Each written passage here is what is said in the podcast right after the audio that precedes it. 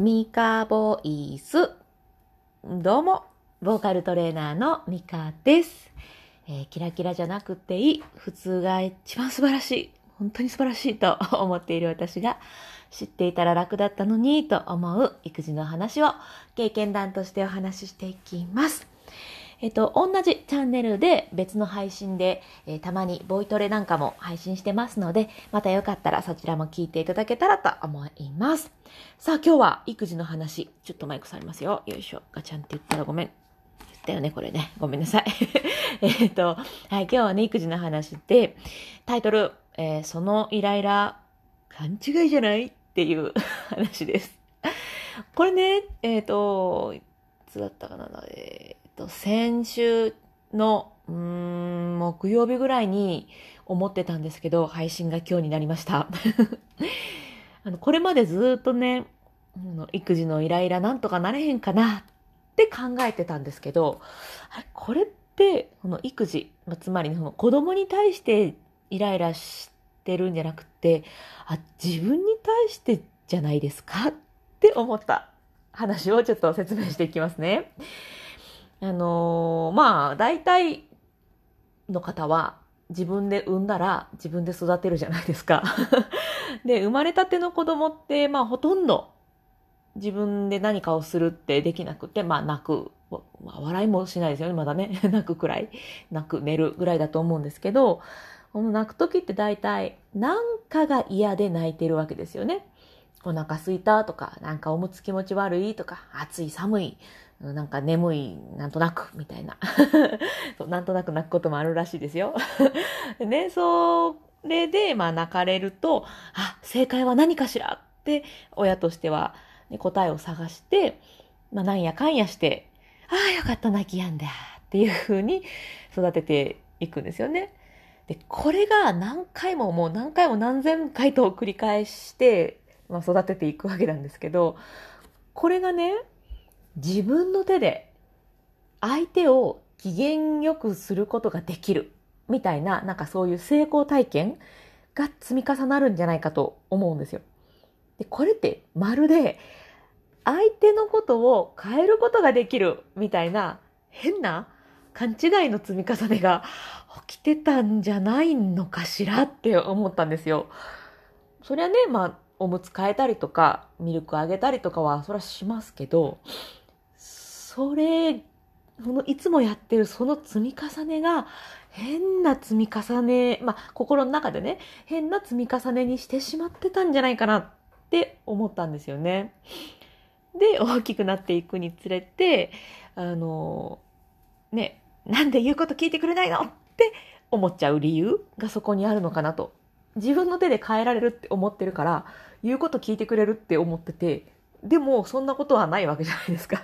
言うこと聞かない、まあ言うこと聞かないっていうのがまず変ですけど、でそれをにこう出会った時に、あ、もうってイライラしちゃう。相手のことを思い通りに動かせるってどっかで思ってしまうようなそういう積み重ね心の変なね変な勘違いの積み重ねをうんと気づかないうちに根っこが生えてしてなんかまあまあ何育ててるつもりもなかったのに育てちゃってたみたいなことあるんじゃないって言って友達とあるかもなんて言って話をしてね盛り上がってたんですけど。待ってねあの友達の子供に何かされてもいや、もうやめてや、とか、あ、危ないで、とか、そういう感じで、どっちかといえばもう寛大に構えられるし、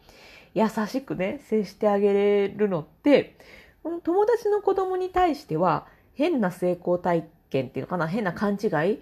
がないから、なんて言うんでしょうね、普通にフラットに、そういう接し方ができるんじゃないかな、なんて思ったんですよね。でね、もうイライラ、まあ私もイライラの話ばっかしてるけど、イライラしちゃうんですよ。で、まあ朝の支度なんかでよく私はイライラしちゃうんですけど、子供がね、なかなか着替えない。歯磨きもしない。なんかぼーっとしてる。のんびりしてる。みたいなのを見ると、あーって思っちゃうけど、あのね、4歳の娘なんですよ。4歳。私何歳？みたいなね。普通に考えてみたらもうめちゃまだ小さい子供なのに、ね、自分が、あ、そうか、ここの時間には出なきゃいけないから、今のうちに歯磨きをして、えっ、ー、と、着替えして、よし、準備完了っていうコントロール、難しいですよね、普通に考えて。で、まあ、たまにできる日もあったりするから、ちょっと期待しちゃったりするんですけど、ねえなかなか難しいですよ。私だって、なんか、あれなんで今これ何、何やってる？とか、なんか調べ物をしようとしてスマホ触ったのに、SNS 見ちゃって何の調べ物だっけ？とかあるし。4歳にさ、ねえ って思ったんですよね。今日、その、うんと、金曜日、木曜日なんかその時に思ったんですよ。あれって、おかしくない？って私って思ったんですよね。でそういう時って、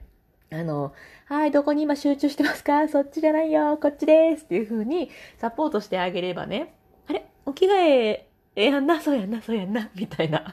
そういう風にサポートしてあげたら、きっとね、できるんですよ。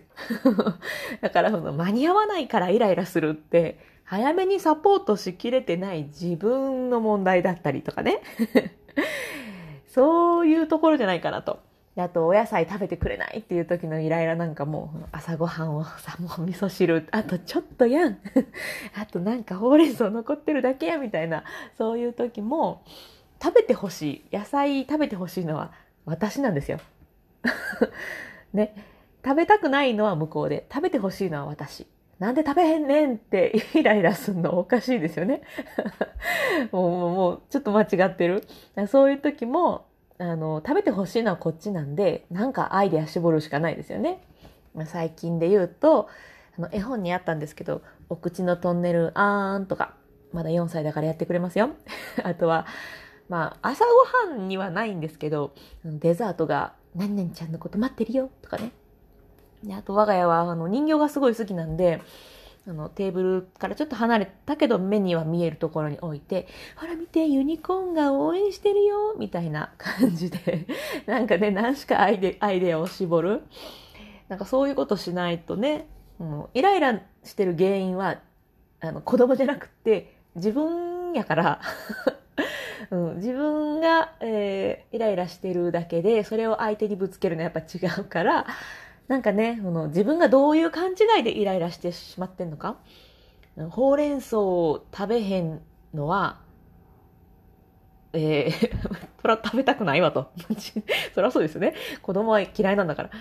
ら。そうじゃなくて、あ、そうか、食べてほしいって思ってんの私やったわっていう勘違いを見つけると、あの、イライラの日がね、シュッって消えたり、あとは消えなくてもちょっとね、収まったりとかするので、ちょっとね、このイライラの勘違いに気づくのは、うん、いいんじゃないかななんて思いました。はい。ということで、えっと、今日はね、もう一つ このイヤイヤ期に関して、もう一つね、あって思うことがあったので、えっ、と、次の配信で、えー、お話ししていこうかなと思っております。はい。ということで、えー、今日も最後まで聞いてくださってありがとうございます。私、育児のコミュニティを作ってまして、あの、今日みたいなね、こういう経験談を、えー、こんなことあったんです。こんな風に思って、こうやったら効果ありました。とか、いや、全然効果なかったです。とか、なんかそういう感じの経験談を話したり、あとね、小さい質問、もうほんとちっちゃい悩み事、まあ悩みまでいかないかなぐらいのこととかも、えー、質問できる場所があります。本当にね、中にいらっしゃる皆さん参加してくださってるメンバーもみんないい人ばっかりなので、すごく優しく、そして、なんかでも、いろんなね、なんて言うんでしょう、素敵な価値観を持ってる方が揃っているので、あの、あの、とっても素敵な場所です。もうぜひぜひ覗きに来てください。あの、出入り自由ですので、ちらっと覗きに来て、いや、ちょっと会えへんわと思ったら出てもらっても全然いいので、Facebook のグループなんですけど、経験談プレゼントって検索し、検索してもらっても出てきますし、私のプロフィールにもリンク貼ってますので、ぜひぜひ覗きに来てみてください。ということで、えー、またお耳にかかれたらなと思います。それでは、また。